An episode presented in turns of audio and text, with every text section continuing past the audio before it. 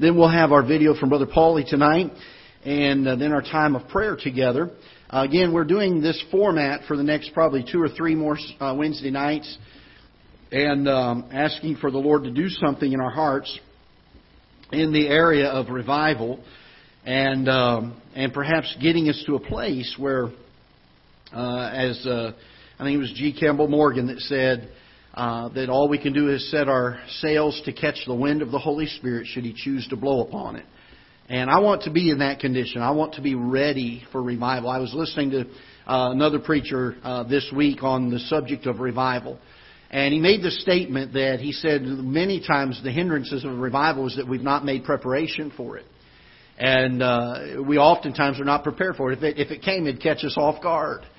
And uh, I want to be in such a spirit. I want to live my life in such a way that I'm not only uh, ready for the revival of my heart, but I'm expecting it. I'm wanting God to do it in my heart.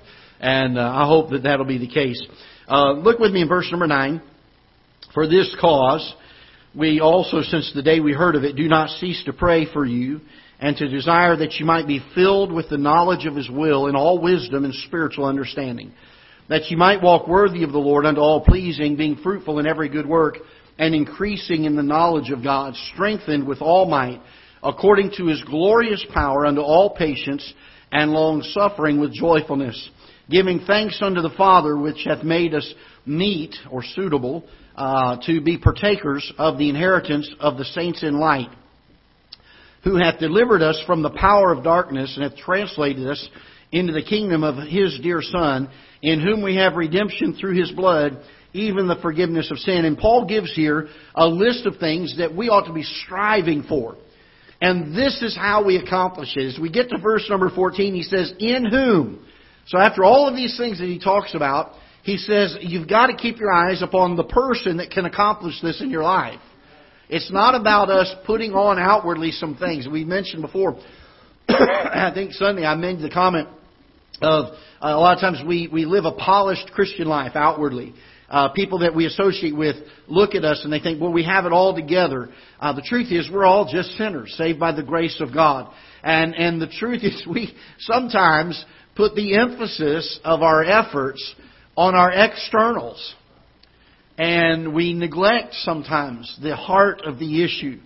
And so he says in verse 14, In whom we have redemption through his blood, even the forgiveness of sin, who is the image of the invisible God, the firstborn of every creature.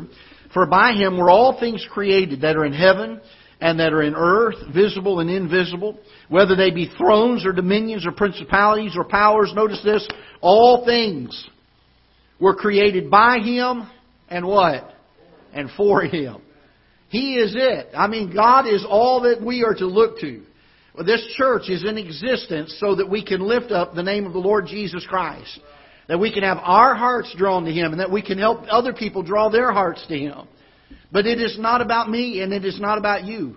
If you come to this church because of this pastor, you're coming for the wrong reason. If you come to this church, and I love the fellowship we have here, I love the sweet spirit we have here, if you come here for that reason, you're here for the wrong reason. We're here to be lifted up to the Lord Jesus Christ in our hearts, first and foremost. And when that takes place, then we are to help others be lifted up to Him. Now notice what it says here. He says, For by Him were all things created that are in heaven, that are in earth, visible and invisible, whether they be thrones or dominions, principalities or powers, all things were created by Him and for Him.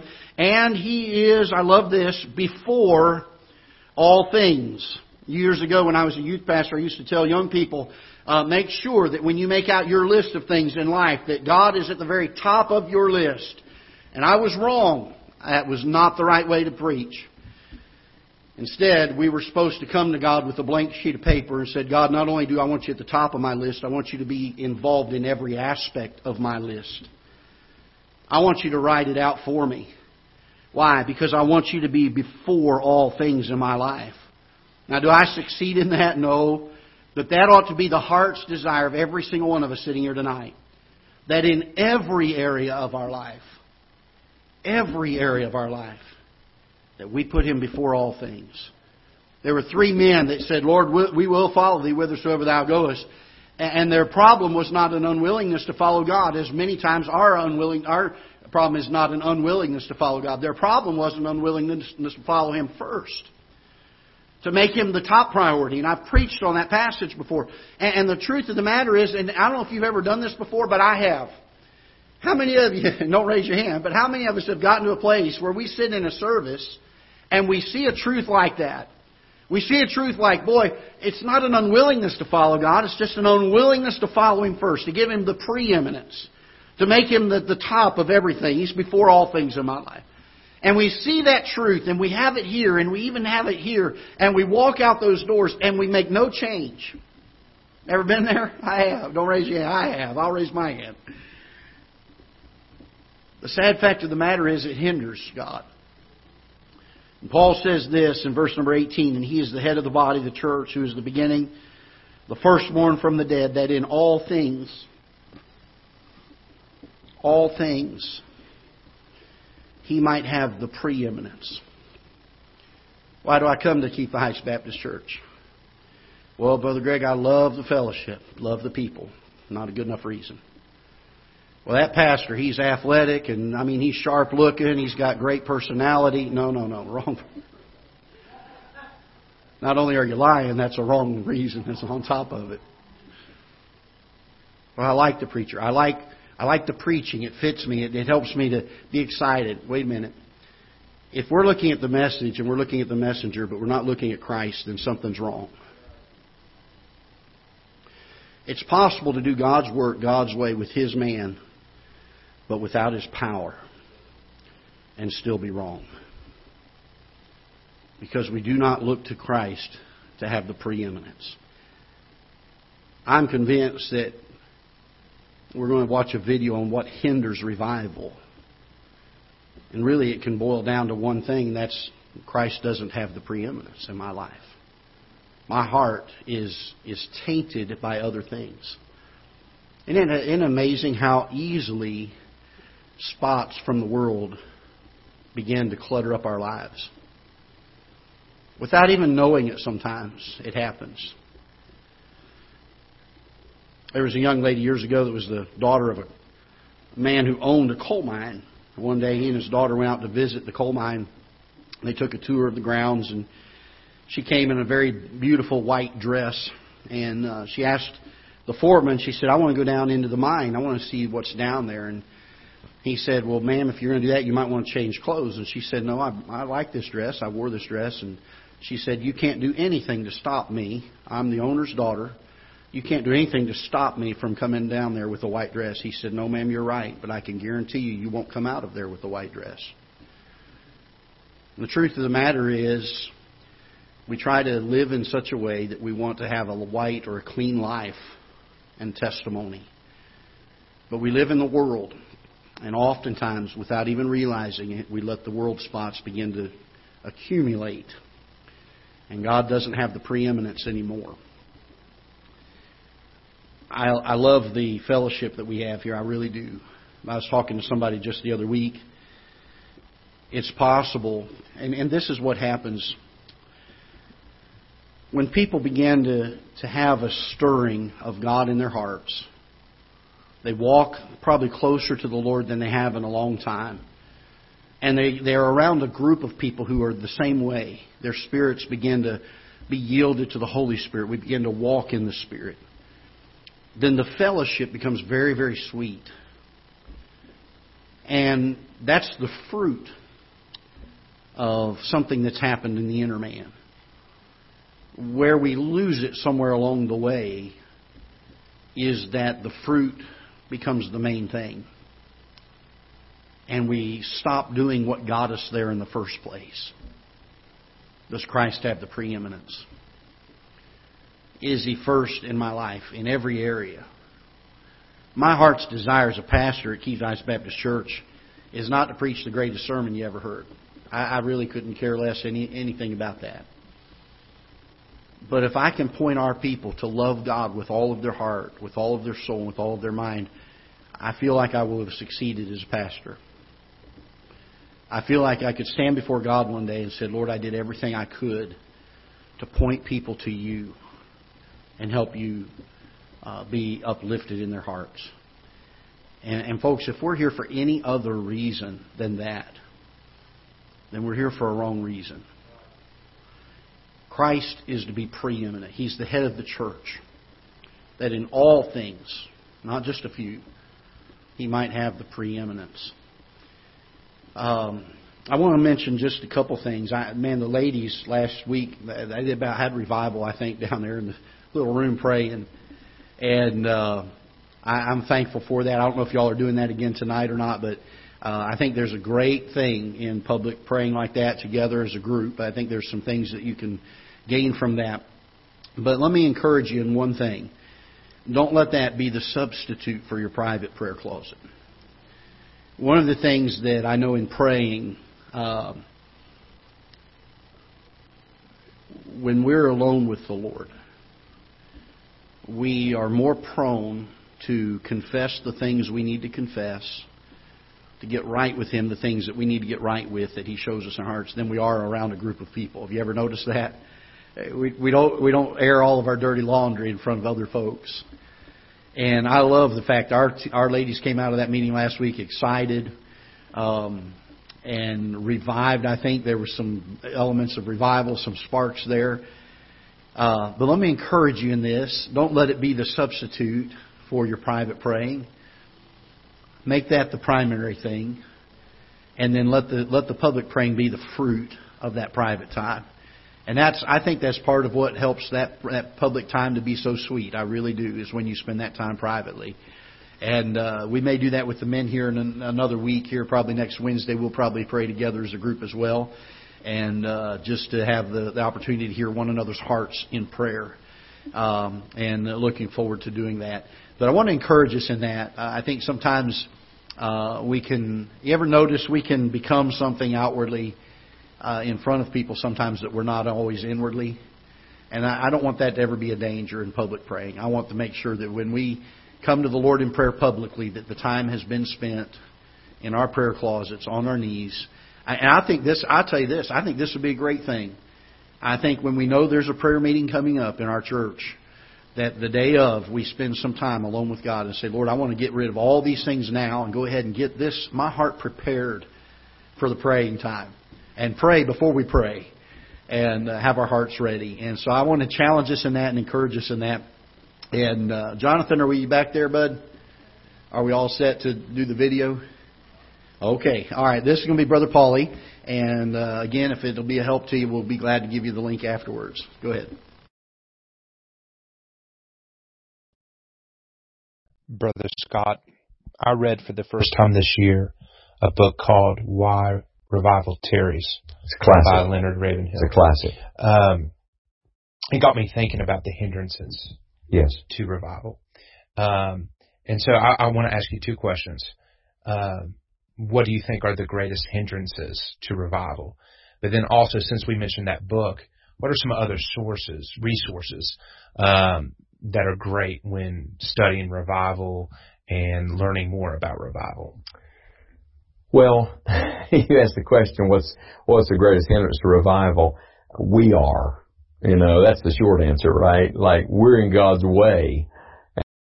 And if we ourselves out of God's way, we'd see what the Lord wants to do. Um, more specifically, I think when you study Scripture, um, there are many things that can hold back the blessing. But there are three God's really dealt with me about. So let me just share those with you. One is unconfessed, unforsaken sin. And it may be secret sin. It may be besetting sins. And you know, frankly, sometimes people say, well, you know, preacher, that's just the way I am. That's just, we all have our thing and that's mine. Well, that's, that's no excuse. Could it be the thing we're holding on to is the one reason that we can't be full of the Lord? We're already full of something else. And what, what did the prophet say? Your sins and iniquities have separated between you and your God. Uh, my favorite revival hymn is Charles Tindley's hymn, Nothing Between My Soul and the Savior. Now, that's not the number one hymn I hear. The number one hymn I hear in revival meetings is Revive Us Again. But my favorite is Nothing Between, because if we could ever get there, nothing between me and the Lord, then I think we'd have liberty to pray, and we'd see liberty in receiving what God has for us. So number one is, is unconfessed sin. The second uh, is pride. And I, I alluded to this a moment ago in our discussion, but um, God comes near when we get low. And I think we have not gotten low enough. I think we have learned a professional way to have church and spit, shine, and polished Christianity. And I think it has worked against us. And so, and when I say pride, I'm not, I'm not thinking of somebody else's pride. I'm thinking of my own. And I think we all have to start examining our own hearts. How much I is in this? How much self is in this? And, um, it's like F.B. Meyer, who's somebody I would recommend people read. If you want to read a great deal of devotional things that helps in the subject of revival, read F.B. Meyer.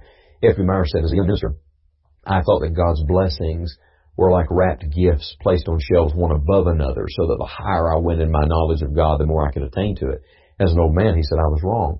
He said God's blessings are like wrapped gifts placed on shelves one below another so that the lower you go, the more access you have to God. I mean, look, the most arrogant people on earth are the people that win Bible trivia every time they play. Now, why is that? And I'm, I'm saying that tongue in cheek, of course. We should know God's Word. But what did Paul say? Knowledge puffeth up. So you can know all about the Lord. You can know all about the Scriptures. That's part of our problem. We got churches full of people who, who say, I've heard that before. Oh yeah, I, I know that chapter. And we've heard this. Wait, wait, that's not the point. There has to be a childlike simplicity and humility if we're going to see God work again. And then the third thing, uh, I believe, is unbelief.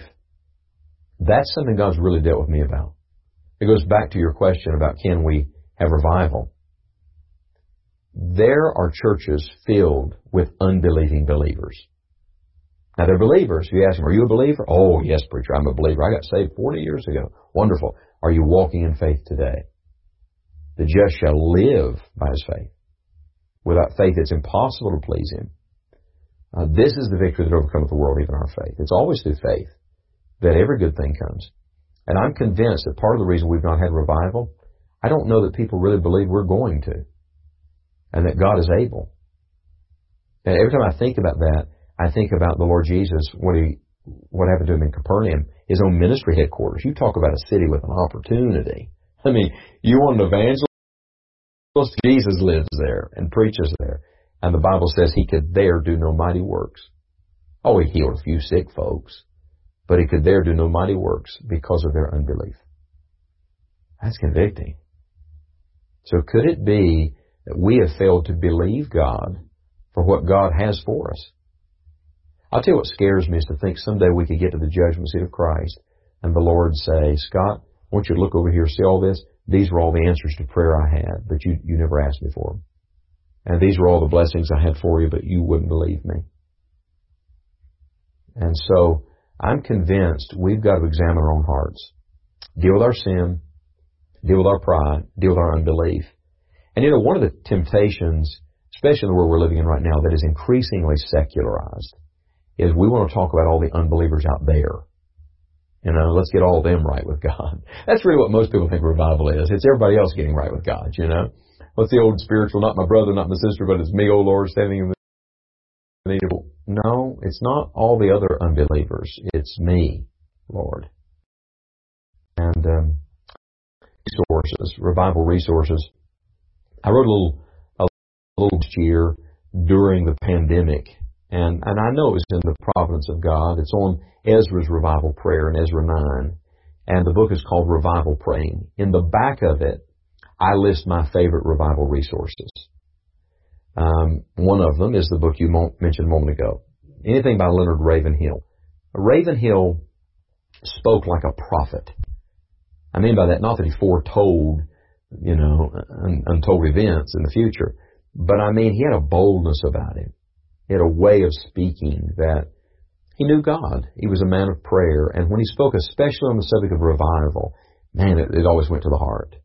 So Ravenhill is someone I enjoy reading after. Stephen Olford, I mentioned, uh, is someone I've enjoyed reading after.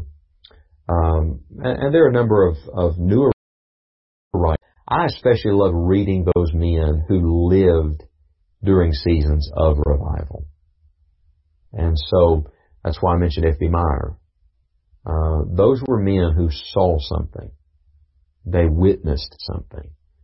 And I'd like to know what they have to say and what God taught them through that. So I would recommend people read some of the older writers. I know it's not the glossiest book in the bookstore, and it's not on the New York Times bestseller. It's not trending right now. But some of those old men, they knew God.